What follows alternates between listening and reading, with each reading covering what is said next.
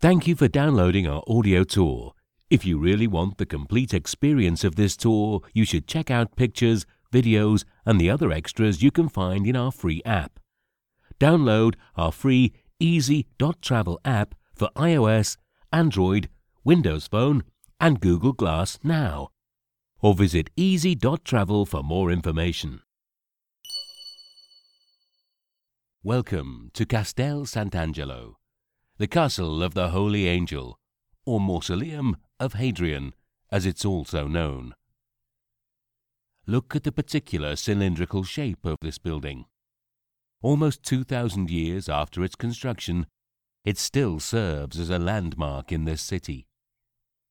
The reason for the two names is that when it was constructed, it first served as a mausoleum for the Roman Emperor Hadrian and his family, and later also for his successors.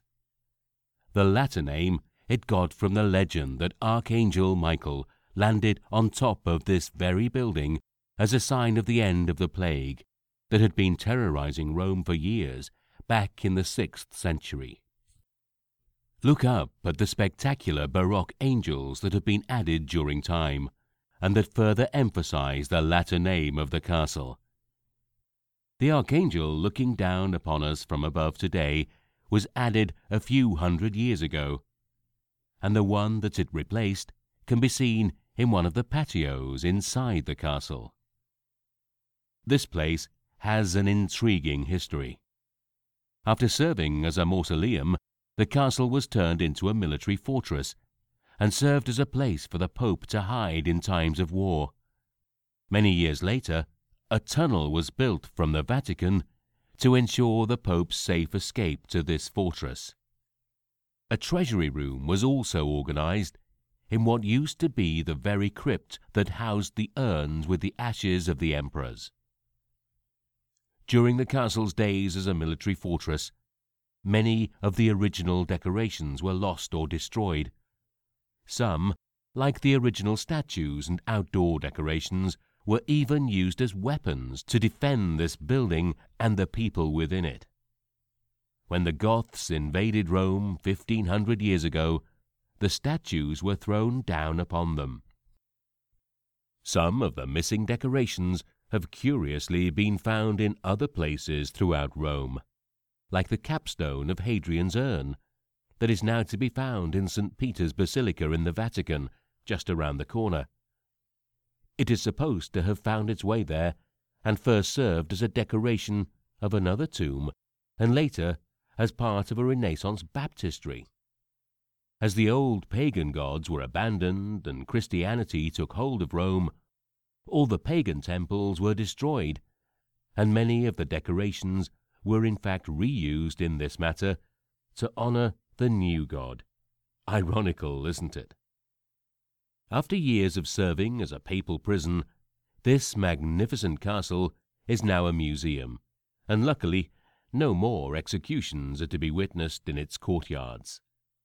Today, peace rests upon this ancient building and if we don't want to enter the museum, let's at least climb up and see the views from its heights. Once upon a time, the tallest building in Rome. After that little adventure, let's move on to the next stop of our tour. Welcome to the Sistine Chapel. This holy building is named after the man who ordered its restoration 500 years ago, Pope Sixtus IV the exterior might not look very impressive. Like many other medieval and Renaissance churches here in Italy, it is totally unadorned on the outside, as you can see. The beauty and fame of this building lies within, in its interior, and also in its functions.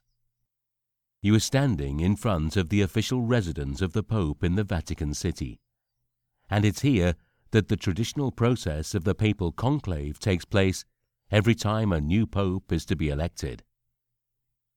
If a successful election has resulted in the appointing of a new pope, white smoke comes out of the chimney. If no result has been concluded in the elections and no pope has been elected, black smoke comes out. The other reason for the fame of the Sistine Chapel we have to enter to see with our own eyes. Well, now that we are inside, you can see what we are talking about, right? The building is adorned from floor to ceiling with masterpieces by painters of the Renaissance, among which Michelangelo and Botticelli are the most famous.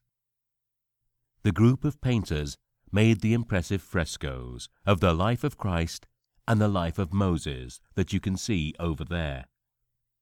They also added several portraits of the popes that are to be seen just above the frescoes. For views of the famous painting The Last Judgment by Michelangelo, just tilt your head back and look up above the altar. It is believed to have been a complete game changer in Western art. And it is surely a masterpiece without comparison, don't you think? The piece was very controversial, showing naked bodies in this house of God, and the cardinal ordered it to be painted over. As a response, Michelangelo depicted the cardinal as Minos, judge of the underworld, in the painting. Also, look up at the ceiling, where you can see Michelangelo's famous work, God's creation of the world, God's relationship with mankind, and mankind's fall from God's grace. Above the windows are other works of Michelangelo depicting the ancestors of Christ. We are lucky to see these masterpieces at all, as Michelangelo considered himself more of a sculptor than a painter, and wanted to decline the Pope's request at first, to continue working on an enormous marble sculpture that he had going on. The Pope convinced him, though, compromising and letting Michelangelo choose the motifs. Not only did that multi-talented Renaissance man make these marvelous paintings, but he also constructed the intricate platform he used to reach up there. His ingenious solution let him work without interfering with the painting or making holes in the ceiling. The amount of fantastic art in here is enough to keep anyone busy for hours. So, when you're done admiring some of the world's most famous artworks, it is time to continue our walk through the ancient city of Rome. Welcome to St. Peter's Basilica. Here we are, in front of the principal church of the Pope, and the burial place of one of Jesus' apostles and first Pope of Rome, St. Peter. This is one of the two biggest churches in the world and it's regarded by the Christian world as one of the absolute holiest sites. Look at this imposing Renaissance building with all its splendid decorations and columns, and the two gigantic statues of the apostles Paul and Peter on each side of the stairs. On top, you see what has for 500 years been one of Rome's most precious landmarks, the Dome. The basilica was built on top of an ancient burial site where many Christians executed by the Roman emperors were buried, amongst those St. Peter. He was crucified head down, on his own request, as he didn't find himself worthy of dying the same way Jesus Christ did. An ancient Egyptian obelisk inside the Circus of Nero witnessed him becoming a martyr and is now preserved inside the Vatican City. At first a simple stone was marking St. Peter's grave. Petra, meaning stone in Greek, is how St. Peter got his apostolic name. Later, a shrine was built, and a few hundred years later, a small church was constructed here. The impressive building we are about to enter now dates back 500 years and was built on top of the ruins of the older church. Get in via the entrance on St. Peter's Square and enter into this spacious cruciform building. And now start looking around at all the altars, the tombs of several popes, and the majestic sculptures by the finest of Renaissance artists. Walk along the aisles and check out the different chapels. At the very center of the basilica, you find the chapel of the Confession, which refers to the confession of faith by St. Peter, for which he was executed and granted martyrdom. Do you see the marble stairs? They take you to the old Constantinian church beneath this church, where St. Peter's bones were found during the excavations in the early 20th century. There is no end to the tremendously exquisite marble decorations, reliefs, and sculptures in the niches and chapels.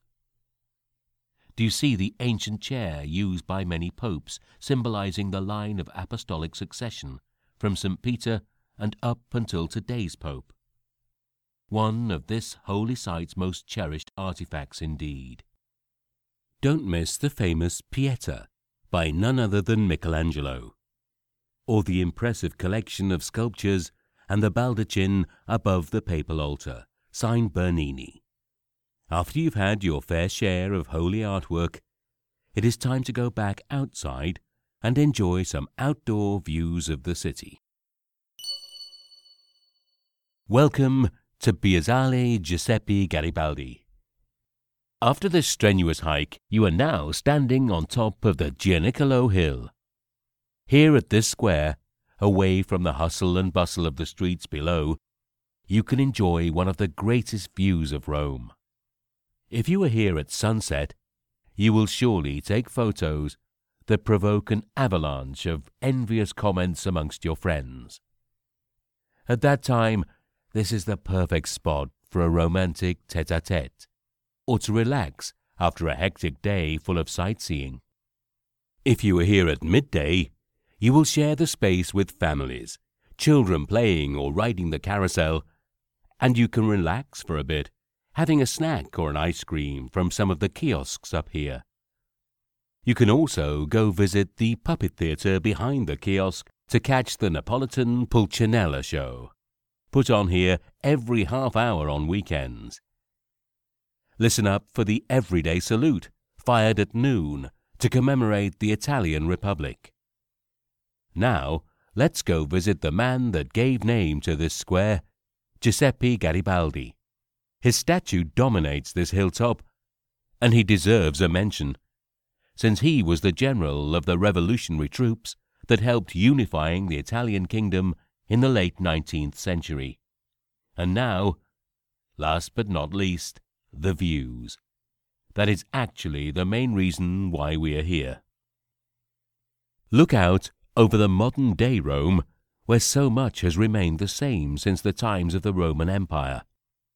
The views span from the Colosseum on the right, which indeed bears witness of the old empire, past the cupolas and shapes of the Vatican that we just visited to end up to the left, where you can see Villa Borghese that marks the end of this tour.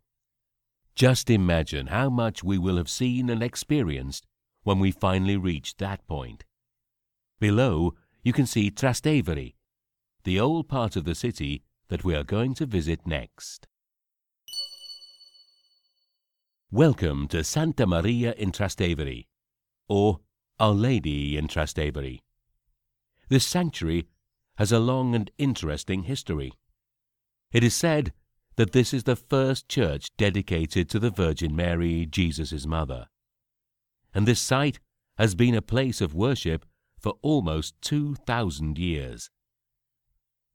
In the early days of Christendom, here in Rome, there was a shrine exactly on this very spot, in fact. This is one of the oldest churches in Rome. The oldest part of the structure of this church dates back to the 4th century, while the newer part of it has been added 900 years ago. Look up at the typical 12th century campanile, as well as the mosaic of the Madonna and Child from the same era.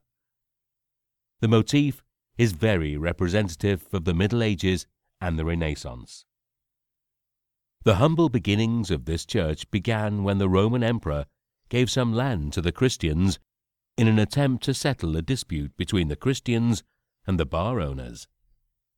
This used to be a place for retired soldiers, but when the church was built, starts the religious history of this place. And throughout the years, it just got more and more popular with worshippers coming from near and far, and the Pope making this one of his parish churches. Many are the famous popes buried underneath these grounds. Let's go inside. The old mosaics are impressive and deserve a mentioning. They are the works of Cavallini. A curious detail is that of the nave. Take a closer look at the Ionic capitals, taken from old ruins of either the Temple of Isis or the Baths of Caracalla. The figures used to have faces, of course, but when they were discovered to be pagan gods during a restoration 150 years ago, they were brutally hammered off, leaving us only with our imagination to fill in the blanks of what they must have looked like. Take your time to stroll around inside the church to get a look at the altar, the chapels, and the paintings in the ceiling. Then, time has come to step back out into the sunshine and enjoy what many would say is their favorite Italian invention ever. Welcome to Fior di Luna. This is a very special place. Although it might look like a normal Italian gelato shop anywhere in Rome, but the truth is, there is nothing ordinary about this place. All this delicious gelato that you're probably already having a hard time stopping yourself from drooling over is made from organic and fair trade ingredients. And as if that wasn't enough, the flavors are so intense it is like an explosion of wonderfulness in your mouth. There are some without sugar, and some delicious fruity sorbets, some made from yogurt, and so on. The list never ends. Depending on what time of year you are here, the flavors will change, since the locally produced fruits and berries vary from season to season.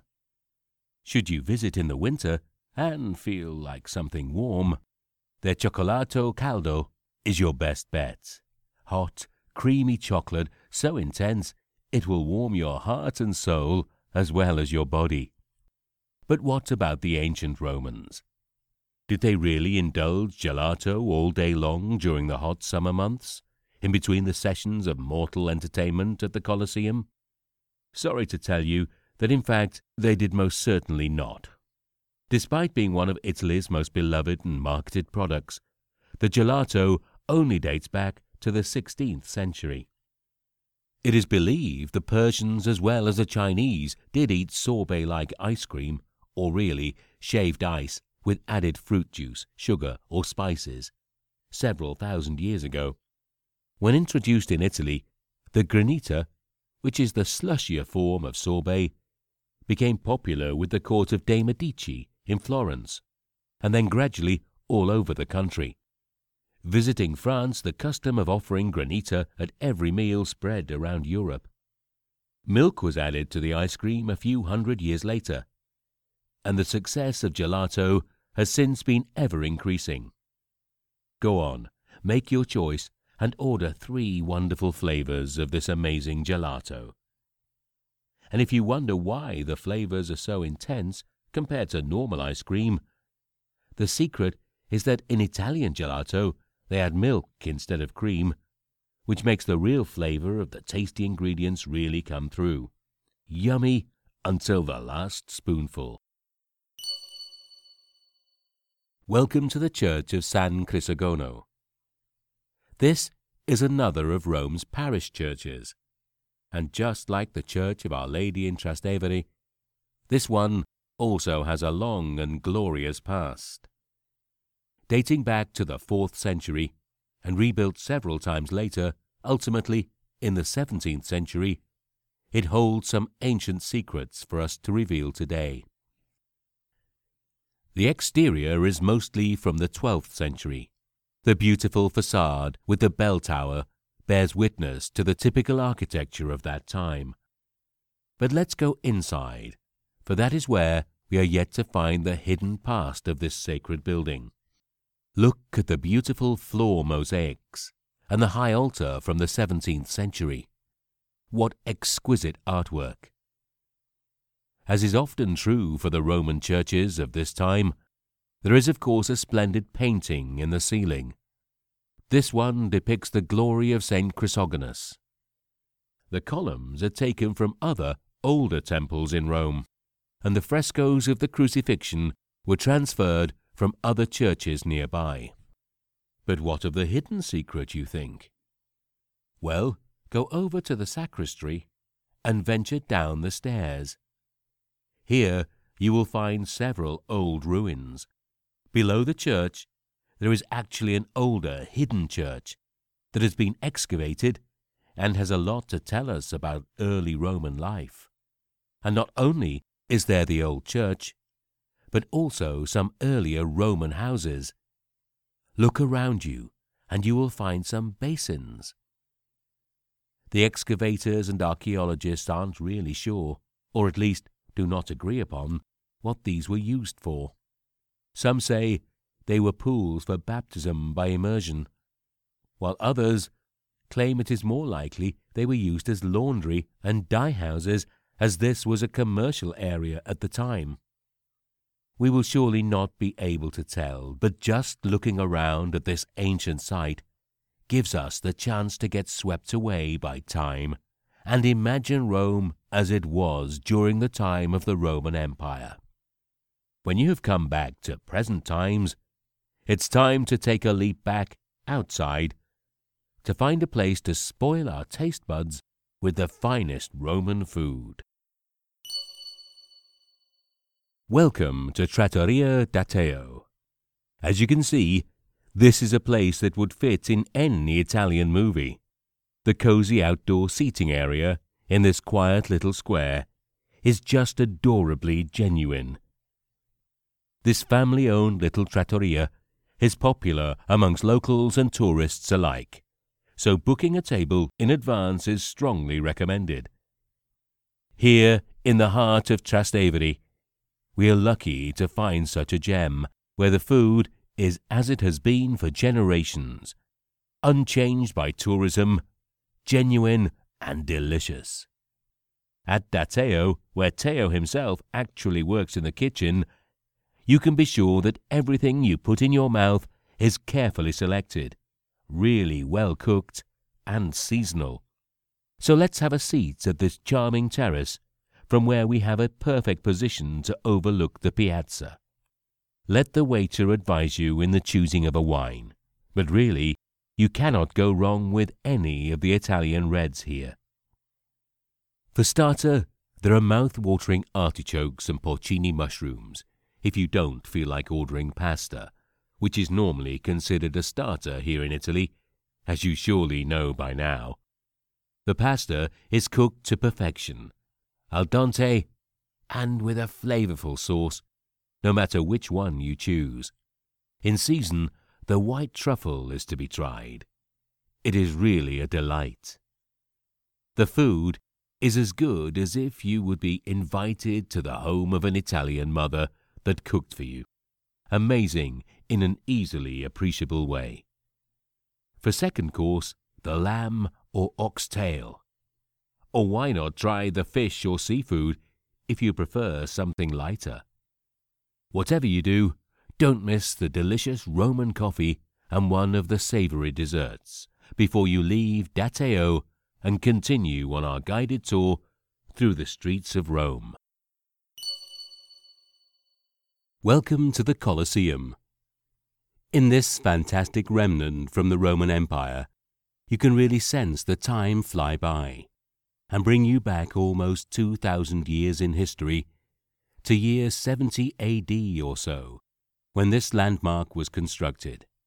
Back then, it was known under the name of the Flavian Amphitheatre, after the dynasty of emperors that had it built during an impressively short period of 10 years.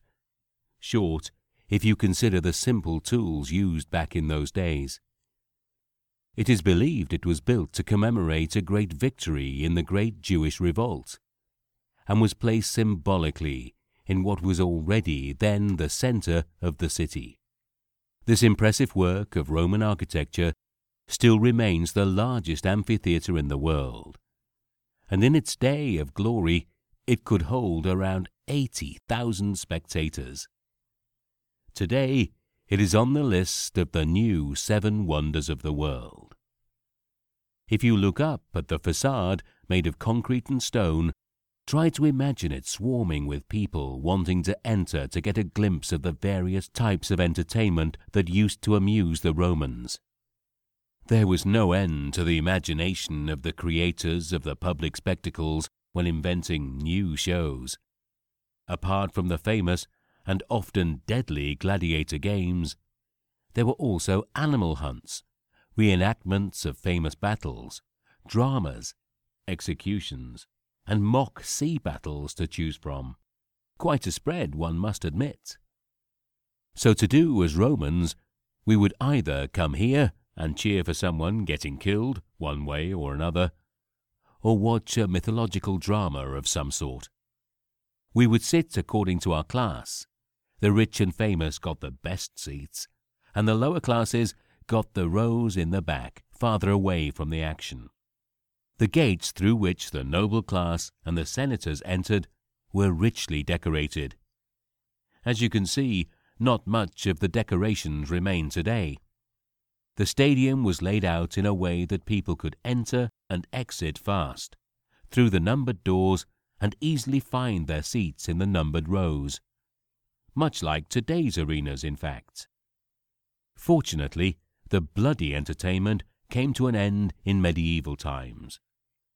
And later, the Colosseum was used for other, more peaceful purposes. The Christians used it for religious orders, as a fortress, and for workshops. So why the change of name, one might wonder? The Flavian Amphitheatre was the name used back in the Roman Empire, and now Colosseum is the most common name for this bombastic building. Well, there used to be a gigantic statue of Emperor Nero close by, named after the Colossus of Rhodes. After Nero's reign ended, the face of the statue was changed into the faces of the pagan gods, adding the appropriate attires. As new emperors came and went, they changed the head to their own likeness. This statue was believed to hold special powers, and it was upon the Colossus that the Roman fate depended. A famous epigram tells us the importance of the statue. As long as the Colossus stands, so shall Rome. When the Colossus falls, Rome shall fall. When Rome falls, so falls the world. The Romans weren't exactly famous for their humility, and as a matter of fact, they did control the greater part of Europe, northern Africa, and a piece of modern day Asia in their great days. The entire Mediterranean area was under Roman command. However, the Colossus did fall, and so did finally the Roman Empire, and the name came to be reused as the Flavian Amphitheatre. And in front of us, the Colosseum still stands. After investigating this marvelous architecture, it is time to move on to our next stop. Welcome to the Roman Forum, Forum Romanum. You are now standing on truly historic grounds. This was one of the Roman Empire's most important gathering places. But the history of Forum Romanum goes even further back in time than the Roman Empire. This area, in between the two hills of Capitolina and Palatina, was what kept the clan of the first king of Rome, Romulus, and his rival Titus apart. When they settled for peace, this was where the beginning of the new empire would stand. Back in those days, this area was nothing but wetlands. So a complex covered sewer system, Cloaca Maxima, was installed to drain the land and make it suitable for construction. This was several decades BC, when many other cultures still lived in caves. Impressive, right? When the Roman Empire began to flourish, so did Forum Romanum. Little by little, this area filled up with important buildings, temples, statues, and shrines for worship. Every important ruler added his touch and his own contribution to the architecture and layout of this place. The result was a lot of different buildings with different functions seemingly scattered around the Forum, lacking an overall plan. The Forum was used for everything important of the Roman Empire. This was the centre of public life, a marketplace, the place where elections and processions were held, where everyone went to hear public speeches or to watch criminal trials. Let's go over to the southeastern edge. Here we find the oldest remains of what used to be the royal palace, the Regia, located here in the 8th century BC, even before the rise of the Roman Empire. Here we also find the temple of Vesta that dates back to about the same era. Now, in the northwest, we find some pagan shrines, as well as the Comitium, the area where the Senate and government assembled. Look at the ruins of the Basilica Julia, offices and a meeting point for the Senate built by none other than the famous Julius Caesar. Tragically, Caesar didn't get to finish the rest of his planned development of this site, as he got murdered in the year 44 BC. This is where his body was publicly burnt, and a temple was built in his honor by his great nephew Octavius Augustus. Here in the Forum, the cut off head and right hand of Caesar's enemy, Cicero, was displayed to the public after his downfall. Augustus added the Arch of Augustus. Diocletian reorganized and cleaned up the infrastructure some hundreds of years later, and the Forum kept its importance as the political center of the Roman Empire until its fall about 1500 years ago. This place was left to abandonment until the 18th century, when excavations that went on for 200 years started, leaving us with this impressive testimony of the Roman Empire. Now, let's move on to other important Roman grounds. Welcome to Campo dei Fiori, the Field of Flowers. What a poetic name for the square, don't you think? The name dates back to the Middle Ages, when this was a meadow full of flowers. It wasn't until the 13th century that the construction started around this square. First to set their historical and architectural mark on this place was the Orsini family. You can still see the Orsini Palace over there. It was renewed a few hundred years later when more buildings were added to the square, and the area was paved to make it more suitable for street life. Also, take a look at the church on the corner, Santa Brigida, that has been overlooking the ongoings of this square for over 600 years. This square has kept its spirit from the early days up until today. It is still a centre of commerce and street culture in the heart of Rome. Proof of the commercial use of the square is that the surrounding streets all have names of different kinds of trades. Like Via dei Balestrari, the crossbow maker's street, Via dei Baullari, the trunk maker's street, and Via dei Cappellari, hat maker's street, amongst others. Pope Sixtus IV added some new streets for easy access to the square, and included it in the Pope's Road, Via Papale which is the route the Pope takes from the Basilica of St. John Lateran to the Vatican after his election. A famous horse market used to be held twice a week here, which attracted lots of restaurants and inns that settled around the square. You can see one of them still standing, Taverna della Vacca. Like many other public squares in this city, this place was also used for executions for some hundreds of years Looking around the square, can you see the monument of the Dominican friar, mathematician, and philosopher Giordano Bruno? He was executed exactly on the spot where the monument stands 400 years ago. Burnt alive for heresy by the Vatican, and later considered a martyr for his free thinking. Today, the square is a meeting place for young and old, Romans and visitors, and a place to relax, have a gelato or a slice of pizza, and rest your feet at the foot of San Bruno. Does that sound like a good idea? Then let's move on to the next stop that is right on this square and return to sit down where we have found what we are looking for.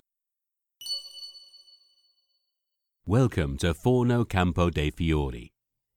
For over 40 years, this little bakery has delivered absolutely delicious pizza to anyone who visits the historic grounds of Campo dei Fiori. This place claims to follow the same genuine recipes and to use only high quality flour and the best olive oil in the everyday making of bread and pizzas, just like they did in their humble beginnings. Visitors from near and far, as well as Romans that have lived here for generations, consider this place to be one of the best places to go for a takeaway pizza slice or a delicious panini. So, how about trying some of the mouth-watering creations of this bakery? The pizza rossa, for example, tomato, oregano, and olive oil to keep it simple, or the pizza bianca, olive oil, mozzarella, rosemary, and salt looks delicious. And how could you go wrong with locally produced genuine pizza or bread made in the heart of the capital of the home country of pizza? If you are more into sandwiches with filling, go to their other shop on the opposite corner where you can indulge in a delicious filled pizza bianca why not try the classic combination of ricotta and bresaola or the prosciutto crudo and mozzarella? Here, you can also get a sweet pastry for dessert. Grab your purchases and go over to the fountain or back to the foot of the statue of Bruno. Have a seat and do like the Romans. Enjoy a simple lunch on this bustling square in the heart of Rome. After this delightful stop, it is time to move on, for the city still holds plenty of interesting sights for us to explore. Welcome to Piazza Navona. Look around you. Do you see the vast open space that makes this square? The reason for the size and shape is that the square is built upon an ancient arena, the Stadium of Domitian, that dates back to the first century AD it is believed that the name Navona comes from the ancient word for games, the games that the Romans used to come here to watch. Today, there are no games anymore, and there hasn't been since the 15th century, when this became a public space with a city market as main attraction. Look around at the splendid examples of Baroque Roman architecture. Not only is the square lined with palaces, like the Palazzo Pamphili, dating back to the 17th century, but it is also full of statues and sculptures. The monumental value of this place is undoubted by any visitor.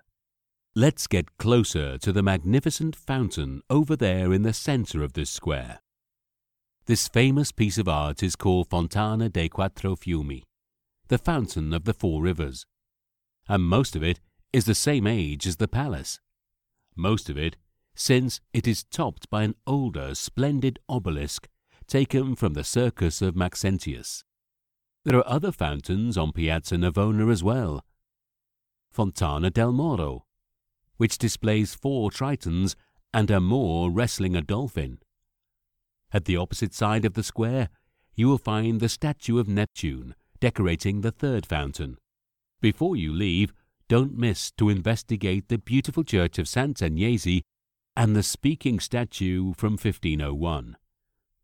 Now you wonder if this ancient statue could, at any point in history, really speak.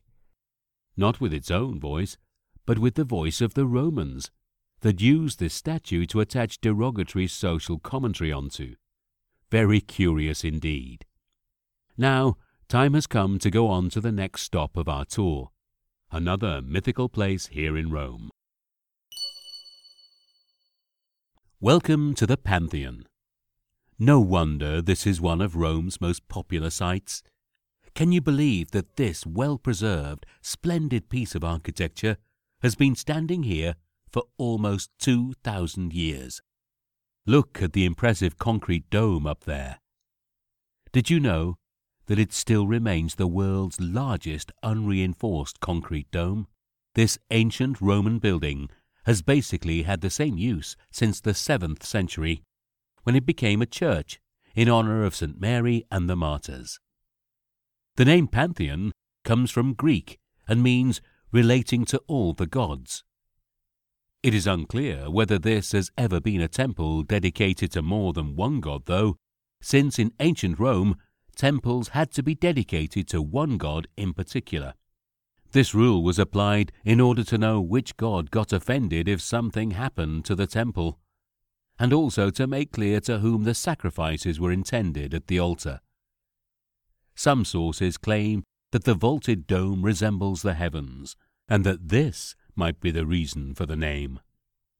Anyhow, the Pantheon was, in the beginning, part of a much larger complex, also including the Baths of Agrippa and the Basilica of Neptune. Do you see the inscription above the columns? In English, that reads Marcus Agrippa, son of Lucius, made this building when consul for the third time. This, for a long time, made archaeologists think that this is actually the original Pantheon by Agrippa. But it later turned out that his temple was destroyed by fire, leaving only the facade untouched. The rest of the temple is believed to have been rebuilt twice. Last time 1900 years ago. Inscriptions on the facade also bear witness of the later reparations made by other emperors. Some adornments have been stolen, moved to Constantinople or the British Museum throughout time.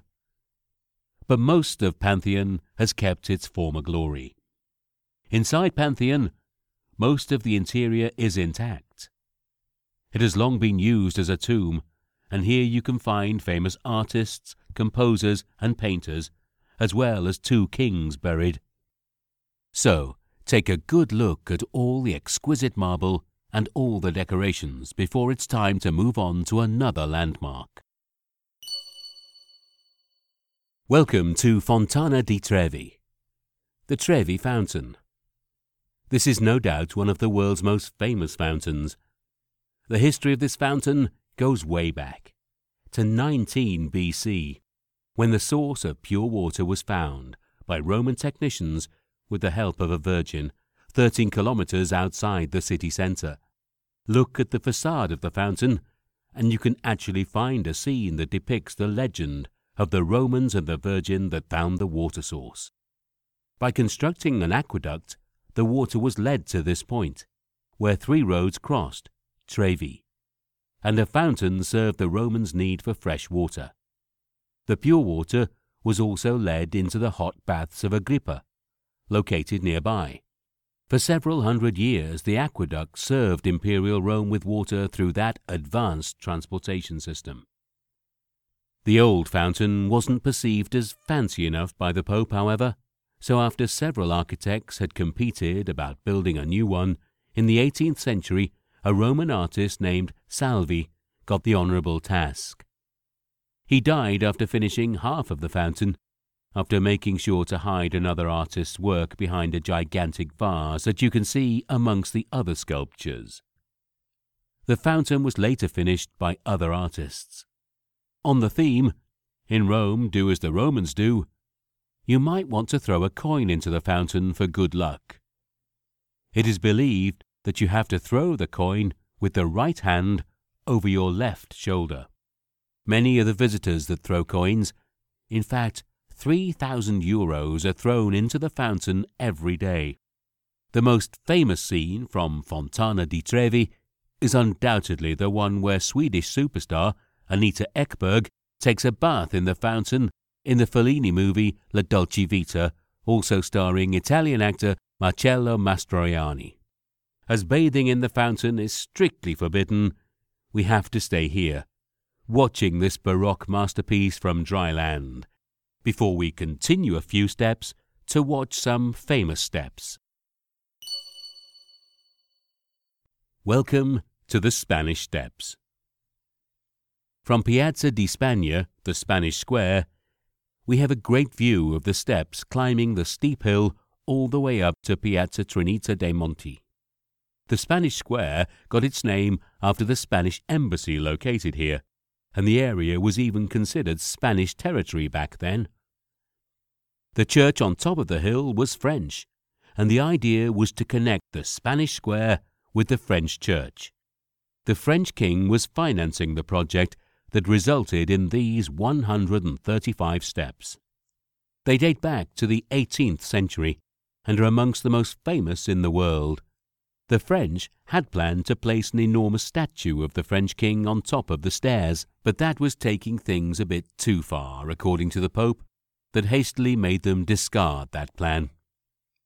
Down here, at ground level, take a look at the fountain with the interesting name Fontana di Barcaccia, Fountain of the Ugly Boat. This is an example of an early Baroque fountain built back in the 17th century by one of the Pope's architects, who, according to legend, depicted a boat brought here by a flood from the Tiber River. Now, look at the right of the piazza. See the house on the corner where the steps start? The English poet John Keats used to live there in the 19th century. If you are interested in his life and work, you can enter as it's now a museum. Also on the right side, further up the stairs, is the palace of the former cardinal from the 15th century. The building has been altered during fascist times and now boasts modern terraces overlooking the famous steps. When finally reaching the top of the hill, we have easy access to Villa Medici. To do as the Romans do, do not eat your lunch on the steps, as that is actually forbidden. So, after relaxing and taking photos on the steps, we shall continue our route to get something to eat elsewhere. Welcome to Antica Enoteca. This classic wine bar in the centre of Rome is a watering hole for Romans and tourists alike.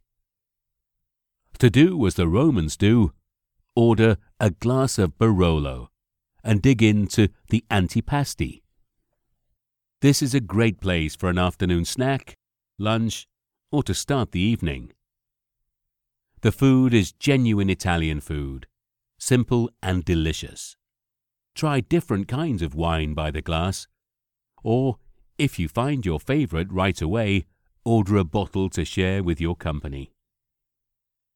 This Enoteca has a great selection of wines from different regions by the glass so you might want to opt for trying a few different ones with your food. You can stay for hours sampling the delicious antipasti, olives, ham, and cheeses, taking in the Italian atmosphere of this genuine place.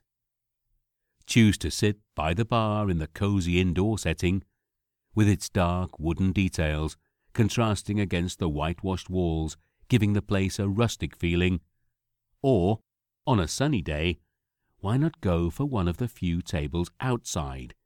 We can spend the afternoon people spotting. If you are hungry, order some pizza after sharing a plate of antipasti and munch away as you watch the everyday Roman life pass by, by foot or on the classic Vespas. Let your visit here take its time and spend hours enjoying the food and wine, just like the Romans do. After your strength has returned and you feel relaxed, full, and ready for some more walking, we are headed to the last stop of our tour. Welcome to Galleria Borghese, the Borghese Gallery and Museum. Look around these splendid gardens. The Villa Borghese Gardens that used to belong to the former party villa here, in what was back in the 17th century considered the outskirts of Rome. The gardens used to house a number of different birds like swans, peacocks, and other exotic creatures. The owner used the house for parties and leisure, and started his art collection here, with works by, for instance, Caravaggio. He also threw in a few of his own sketches in the collection that later also came to consist of sculptures, paintings, and antiquities. But the economic situation changed for the Borghese family, and neither peacocks nor the maintenance of this fancy villa was that easily fitted into the budget anymore. In the 19th century, Prince Borghese, the brother-in-law of Napoleon, had to sell some of the Roman sculptures and antiquities to the emperor to finance his family's expenses. Therefore, we would have to go to the Louvre in Paris to admire some of the sculptures formerly belonging to the Borghese collection. Today, the villa and the parks belong to the government and are open to the public. Let's go inside to check out the splendid remains of the collection. In here, we won't be disappointed just because some objects are no longer to be seen here. Surely, 20 rooms full of antiquities from the first century AD, classical sculptures, and painted ceilings will be enough to impress even the pickiest of visitors. So, take your time to stroll around this magnificent two story villa, where many of the paintings and busts actually are placed as they were intended during the days of the Borghese family. After you are done admiring the fantastic variety of art from different eras of the history of Rome, this tour has actually come to an end. We hope you enjoyed it.